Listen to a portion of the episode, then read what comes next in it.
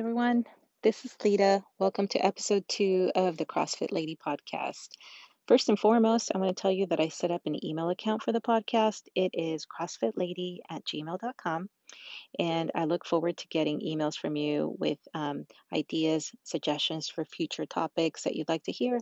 And I will also be shooting questions out to you guys and hoping to get your replies via email. So, again, that email account is uh, crossfitlady at gmail.com. All right. So, for today's topic, I wanted to talk about getting started with CrossFit and scaling. So, I know that um, I'm speaking to many of you who've probably been doing CrossFit for a while, and um, and so you're familiar with, you know, you, you've had your beginning story, right? You've had your uh, experiences just getting started. I know for me personally, and I've shared this in the first episode, that, you know, I was intimidated at first, but then it was something that I really enjoyed and kept coming back to. And, you know, as with anything, the more you do it, the better you get at it, and um, the more you learn, right? It's really that initial walking in the door, that um, fear, you know, getting getting over that fear um, or that intimidation to just make it through the door, right? So some of the excuses that I know are typical are people saying, I'm too old for that, or I am too out of shape. Well, for the first excuse, which is I'm too old, that really is a terrible excuse because you're, in my opinion, no one's ever too old to do anything. Um, so that's uh, something that we can quickly dispel. For the second, I'm too out of shape, I think that is where CrossFit really um, is just really a wonderful uh, practice because it can lend itself to meet people where they are. And that's when where scaling comes in. So the term scaling for people who are new, and I know, you know, CrossFit has its own vernacular, right? We have our own vocabulary that when we talk, we understand exactly what we're saying, but new people coming in might not understand what we're talking about. So, what scaling means is basically taking, um, modifying a movement. So, it just scaling just means modifying. It means modifying um, the workout to a level that will be appropriate for that individual, depending on, you know, um, their their ability to, to do the, the workout. Um, so, and and CrossFit has so many ways to scale all the workouts that it really is something that anyone can can do. Um, so I wanted to talk a little bit about that. Scaling changes the movements, but it preserves the stimulus. So what do we mean by stimulus? So usually a workout is intended to do a couple different things. So it's extended, it's intended to um, create either a strength, you know, build strength. Uh, maybe it's more of a uh, cardio type of movement, um, metabolic conditioning is what we call it, something of that nature. So when uh, the coach plans a workout, he might change the movements so that they're slightly different, but that it preserves the stimulus. So if it was meant for um, a metabolic conditioning type of scenario, then they would probably change the movements to um, something similar that you would still get that heart rate going.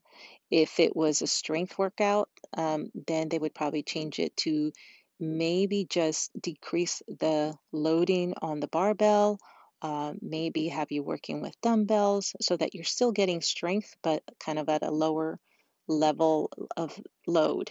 So, those are two examples of how they would maintain the stimulus but um, change the movements. So, also, what I like about um, being a beginner, and this is why I think it's it's great that a lot of um, CrossFit boxes have these classes called on ramp classes, is that you get in and you get the basics of how to do all of the movements um, that you will see in various combinations throughout your time in CrossFit, right? Um, a lot of them are the Olympic lift lifting moves, which for me, again, being new to CrossFit, I had never touched a barbell. I've never done a clean. I've never done a clean and jerk, a snatch. Any of those movements were all foreign to me. And it was great to be part of that beginner's on ramp class to get the basics of how to move your body, how to be efficient with that movement. And it definitely does not something that comes overnight. And those classes are typically a few weeks in length. And even during those classes, you're not going to get to perfection, but you're going to become familiar. And I think the main thing is becoming, there's a lot of self awareness. So becoming very aware of the positioning of your body, the positioning of your stance, all of that is, is super beneficial.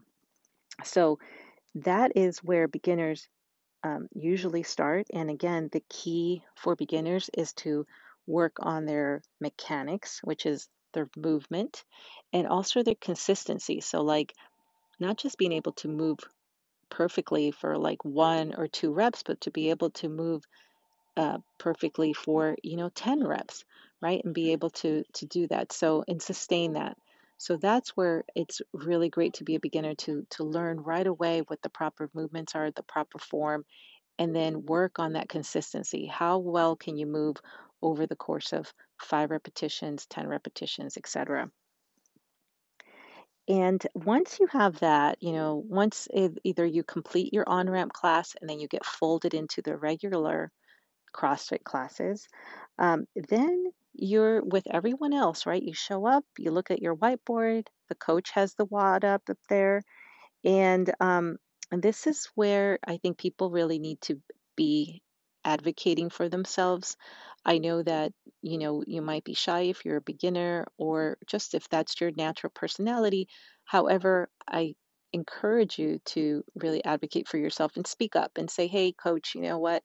I am um I, I, my back is feeling a little tight today. I what can you give me to um you know what would you change about this workout if I'm feeling that my back is tight, my knees are cranky today, whatever the case may be. You let the coach know how you're feeling that day and um and then he'll have a conversation with you. He might ask you some follow-up questions about, you know, um, you know, just to assess where you are and he may come up with several different ideas. Um, I think one of the first things he might work on is the intensity, right? Like how how hard can you work on that particular day? Um, so he might change the intensity of the workout by changing the load, which we kind of talked about before. He might change the amount of weight that you're going to do for that workout. He might change it instead of a barbell. You, he might have you working with dumbbells, right? He might also change the volume. If you have to do 20 single unders, he might change it to 10 single unders, um, something of that nature. Or he might change the speed. If he's asking um, people to start, you know, to run a mile in a certain amount of time, he might increase that time for you just so that you can do it at a slower pace. Um, so those are three ways that he would change the intensity of that workout. Or he might change the volume of the workout, right? So if um, this is something that I play around with a lot too. Um, so he might change the uh, repetitions uh, of any given movement in a workout, and that would change the volume. So if you have a hundred kettlebell swings um, in a workout, he might ask you to do 50, and he might ask you to pay attention to your form, pay attention to, you know, the efficiency of you being able to take the kettlebell up from your overhead all the way down in in a very efficient form. And those are great ways, you know, when this is a wonderful thing about scaling is never think of it as a step down or that you're doing less work or that, you know, it's it's not as good as the RX or even what everybody, the majority of the class is doing. Think of it as an opportunity to really practice the moves and to focus on the mechanics and just be really efficient with your moves. So it's a wonderful way to um, do that. And I will tell you that by just even doing that, I feel sometimes that the movements get harder. I feel that, you know, if you even lower the repetitions, but you're very focused on how you do them, all of a sudden there is kind of an intensity there that builds and that workout ends up being a lot harder than you than you expected. So, those are several ways that a CrossFit coach would change the workout and make it so that everyone feels successful, right? We all want to, we, although the, the community is wonderful because if you're the last one to finish, you know, everybody really respects your space and, and is there and is, you know, we cheer each other on and, and all that. At the same time, you don't want to be you know 20 minutes behind the rest of the class right not even 10 minutes you know not even 5 minutes like you you know you kind of want to be more or less wrapping up in a, a reasonable amount of time along with everyone else so that all speaks to good scaling good scaling from your coach but all you as well sometimes you might have a coach that um, may not, you know, have some good ideas. So I encourage you to think about what are, you know, even before you go to the gym, if you have the opportunity to look at the WOD the night before, to kind of strategize for yourself and say, you know, I am 100 kettlebell swings is a lot for me, especially at 35 pounds. But you know what? I can do, I can probably do 75 Russian kettlebell swings. That's at eye level and I could be okay with that, you know. Um, so kind of already go in with a game plan. I will tell you a few things that I do. I do a ton of different things. Um, with that particular scenario with kettlebell swings, a lot of times you'll see me pick up two different kettlebells, a heavy one and a lighter one. And I will go to go into the workout and I will do it as prescribed. But I like having that option of that, you know, once I start feeling my shoulder, I do have a cranky shoulder.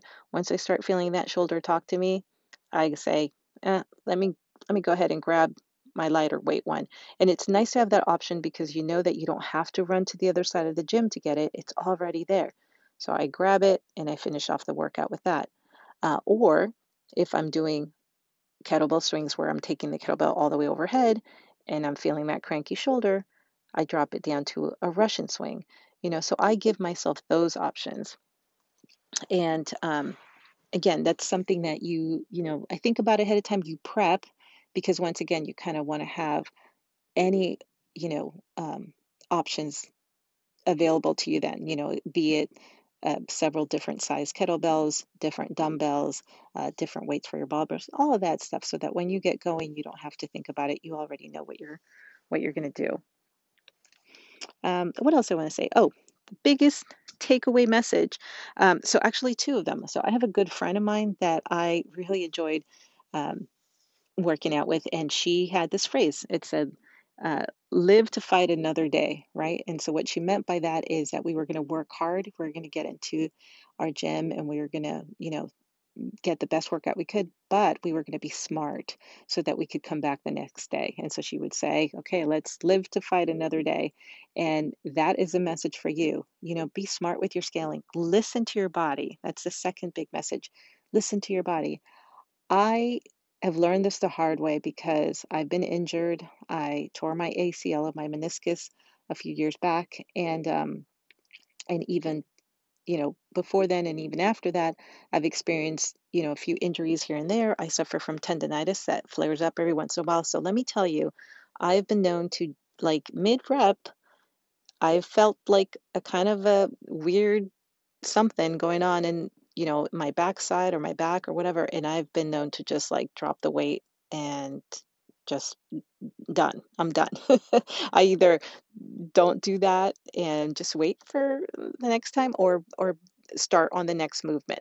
You know so i'm really I have no shame in just um just listening to those cues. Your body's telling you hey there's something wrong here and it could be you know it could be anything. Sometimes i think oh was my form off? It could have been uh, or maybe it's just your body for whatever way just is tweaked you know? It's just something is there it's not right uh, listen to that listen to that bef- you know don't continue because you could be making the problem bigger so encourage you to just um, uh, you know step away from from whatever it is you're doing and, and go on to the next thing if you can. So remember, live to fight another day. You can come back tomorrow and do better tomorrow. And uh, that's it. So thanks for listening to episode two. I know there was a lot in there about scaling. I think we can never talk about scaling enough. Um, Actually, it's one of my favorite topics because it's there's so much to it. Um, so I encourage you, maybe this could be our first shout out for emails. If you have a favorite scaling uh, for movement, can you please send that in? I'd love to hear about it. And um, and yeah, I think this is an ongoing conversation about how we can modify the movements, especially for us who um, may have ha- uh, working through injuries or just our age is getting um, wants to get the better of us sometimes, right? So uh, we need to scale a few things. So I am looking forward to getting those emails from you. And until next time, have a wonderful workout. Take care.